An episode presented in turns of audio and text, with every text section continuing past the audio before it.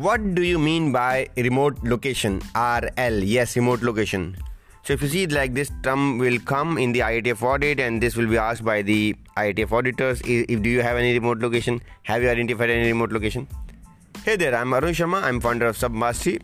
Submasti is helping working professionals in getting ahead in life and career. So if you see like uh, this term will come up multiple times and will be used by auditors. Now what do you mean by that? R L, remote location. Remote locations are those sites which are actually supporting to your main site. Now you will see, you will ask, what is this main site? So main site is where actually your manufacturing, your value addition is happening. That is called main site. Let's say that you have main site in Manesar in Haryana, is a state in India, and uh, there you are making your product. Okay. And then you are supplying to Chennai, to the T V S, which is a, a two-wheeler company in the Chennai, uh, in, the, in the southern part. And I think they, just, they have their plant in Hosur, right? So you are supplying to T V S Hosur. And you have one warehouse. Warehouse, yes. A, a place where you store, you know, your product. In the, in the southern part, in the Chennai region.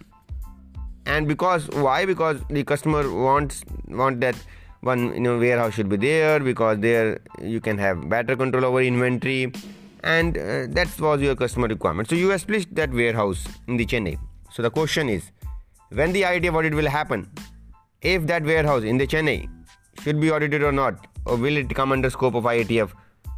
If the auditors will go to audit that location or site, the answer is yes, absolutely yes.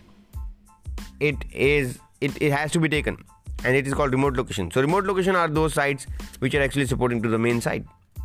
The, what are the examples of remote location? The remote locations could be your design office, your marketing office, your sales office, your marketing, your your management. You know uh, where your where, where they sit, your strategy, your warehouse. All these are examples of remote location. So what do you need to do? Well, like when you're doing process mapping, that means you when once you're trying to understand what are the different processes which are there. Like how you are interacting with your head office. Your head office could be a remote location. What functions are carried out there? You list that. You identify that. You mention that in your process mapping, and you mention all the like all, what all is happening in your organization and what all is happening at your remote location, and that need to be declared. That need to be, need to be mentioned in your like quality manual. Like these are the remote location. And as I said, in I A T F, it is important. Mandatory that your remote location should also get audited before your main location audit. Why they have done? Because uh, the, see, if your point is like this, if your remote location are not competent and there are gaps, then that can also result into a customer dissatisfaction.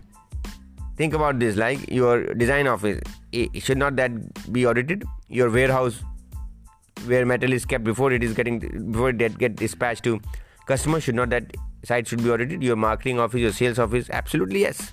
Your H R, strategic H R, your head office, your corporate, yes. So that that, that is basically a like interpretation of remote location. Okay. So I hope you got understanding. Remote location are those sites which are actually supporting to main site, and in I A T F the remote location should also get audited along with the main site. That's the meaning of that. One thing like um, in case of I S O nine thousand one, there is no mandatory requirements for your remote location to get audited. Yes, I S O nine thousand one, the remote location can independently go for I S O nine thousand one. You have some design office, you have some, you know, the warehouse, they can independently go. But in case of I A T F, it is not permissible. Your remote location should be audited, must be audited along with the main manufacturing site, and that all, that location of that remote location, what scope, what they carry out, what activities they carry out. And, okay, these things you mention in your quality manual, and those names of remote locations are also mentioned in your certificate. Yes, the certificate which is issued to you, your organization, it is also mentioned on that. I hope you got clarity about remote location.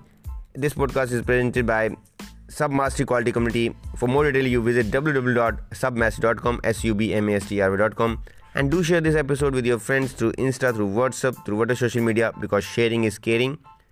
So I will come up with another episode. We decided to do sixty episode, right, for I A T F one six nine four nine, and that is the like longest episode, number of episode which I have ever done, and that was a challenge, and I'm so happy that I'm getting so much of feedback and so much of love from you. Thank you very much. Arun Sharma signing off.